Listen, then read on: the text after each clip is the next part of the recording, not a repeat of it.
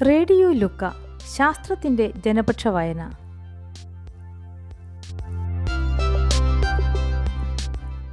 പുലർകാല സുന്ദര സ്വപ്നത്തിൽ ഞാനൊരു പൂമ്പാറ്റയായിന്നു മാറി. പുഴുവിനും പൂമ്പാറ്റയ്ക്കും ഒരേ ഓർമ്മകളാണോ ഡോക്ടർ ഡാലി ഡേവിസ് എഴുതുന്ന പങ്ക്തി വാക്വം ചേമ്പർ അവതരണം രാഹുൽ ടിയോ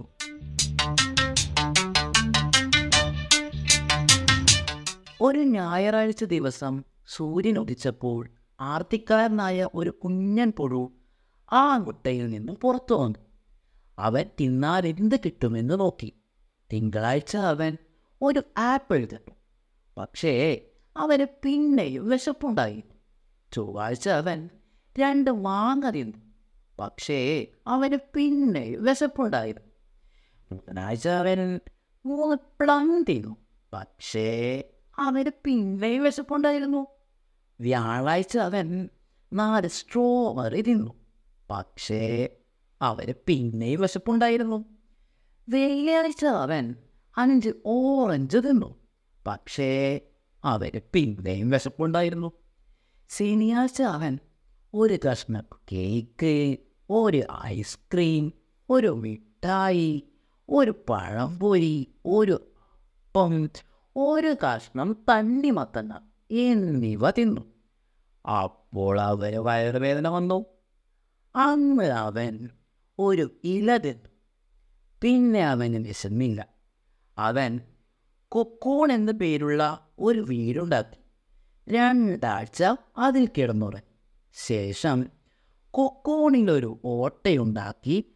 പുറത്തു വന്ന അവൻ സുന്ദരനായ ഒരു പൂമ്പാറ്റയായി മാറിയിരുന്നു. കൊച്ചുകുട്ടികൾക്കുള്ള ആർത്തിക്കാരനായ പുഴു എന്ന പുസ്തകത്തിലെ കഥയാണിത്. പുറത്തു വന്ന പുഴു ആ കഴിഞ്ഞുപോയ മൂന്നാഴ്ചകൾ എന്തൊക്കെ ചെയ്തു എന്നത് ഓർക്കുന്നുണ്ടാകും മാങ്ങയുടെ രുചിയോ ഐസ്ക്രീമിന്റെ തണുപ്പോ അതിന് ഓർമ്മയുണ്ടാവും. നിങ്ങൾക്ക് നിങ്ങളെക്കുറിച്ചുള്ള ഏറ്റവും പഴയ ഓർമ്മ എന്താണ്? ആദ്യമായി സ്കൂളിൽ പോയത്? ആദ്യമായി നടന്നു തുടങ്ങിയത്?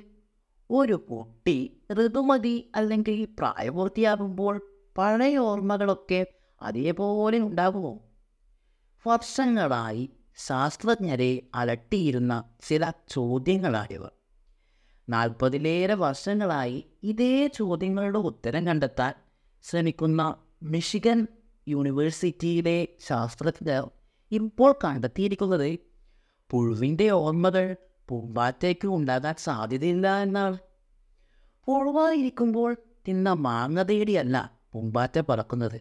അത് പൂക്കളിലെ തേൻ കുടിക്കാനും ഇണയെ കണ്ടെത്താനുമുള്ള വ്യഗ്രതയിലായിരിക്കും. ആദ്യമായി മുട്ടയിൽ നിന്ന് നേരിട്ട് ഒരു പ്രാണി ഉണ്ടാകുന്നത് നാൽപ്പത്തെട്ട് കോടി വർഷങ്ങൾക്ക് മുമ്പായിരിക്കും. എന്നാൽ രൂപാന്തരണം വഴി ഒരു പുഴു പൂമ്പാറ്റയാകുന്നത് പിന്നെയും കോടി വർഷങ്ങൾ കഴിഞ്ഞാണ്. ഏതാണ്ടൊരു മുപ്പത്തഞ്ച് കോടി വർഷങ്ങൾക്ക് മുമ്പായിരിക്കും ആദ്യമായി അങ്ങനെ സംഭവിച്ചിരിക്കുക. മുതിർന്ന ജീവികളും കുഞ്ഞുങ്ങളും തമ്മിൽ തീറ്റ തേടുന്നതിലുള്ള മത്സരം ഇല്ലാതാക്കി ആ ജീവികളെ സംരക്ഷിക്കുക എന്നതായിരിക്കാം രൂപാന്തരണത്തിന്റെ ലക്ഷ്യം. പുഴുവും പൂമ്പാറ്റയും ഒരേ ഭക്ഷണമല്ലല്ലോ തിന്നുന്നത്. ശരിക്കും ഇങ്ങനെ രൂപാന്തരണത്തിലൂടെ ഉണ്ടാകുന്ന ജീവികളായ പൂമ്പാറ്റ പലതരത്തിലുള്ള ഈച്ചകൾ ഉറുമ്പ് ഇവയുടെയൊക്കെ എണ്ണം നോക്കിയാൽ അറിയാം.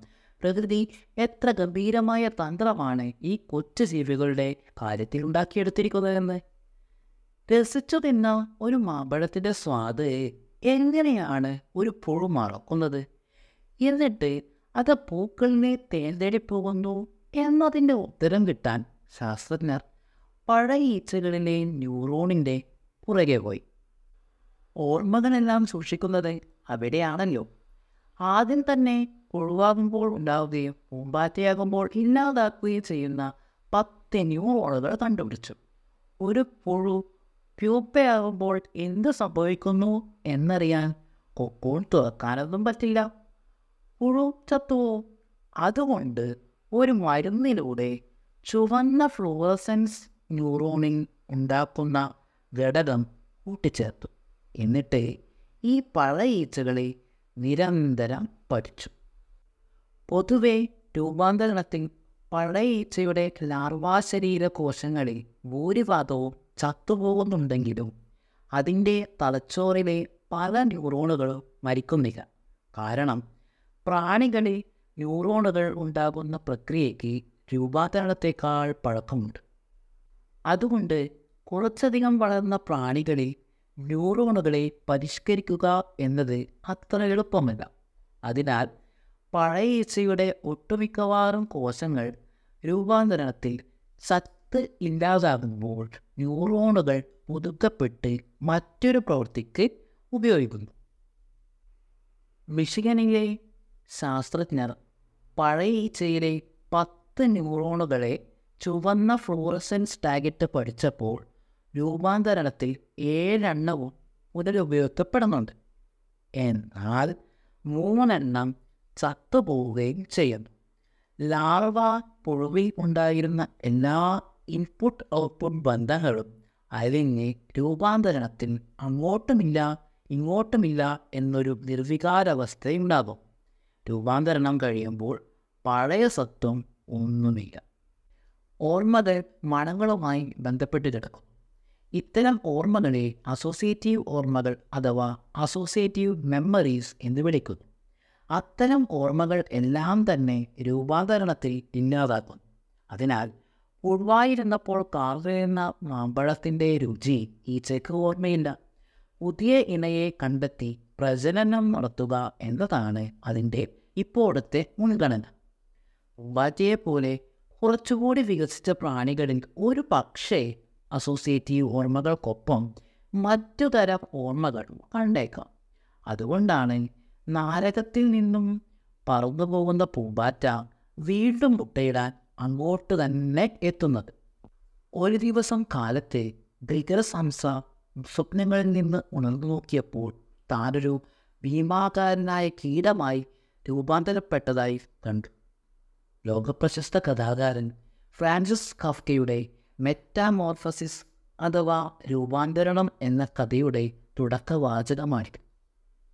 സാഹിത്യാസ്വാദകർ ഓർത്തിരിക്കുന്ന ഏറ്റവും പ്രശസ്തമായ തുടക്കവാചകങ്ങളിൽ ഒന്നാണിത് ദുരന്തമായിരുന്ന ഗൃഹസംസ്ഥയുടെ ജീവിതത്തിലെ ഓർമ്മകൾ ഭീമാചാരനായ ഒരു പ്രാണിയായി രൂപാന്തരപ്പെട്ടതിന് ശേഷവും തുടരുകയാണ് കഥയിൽ.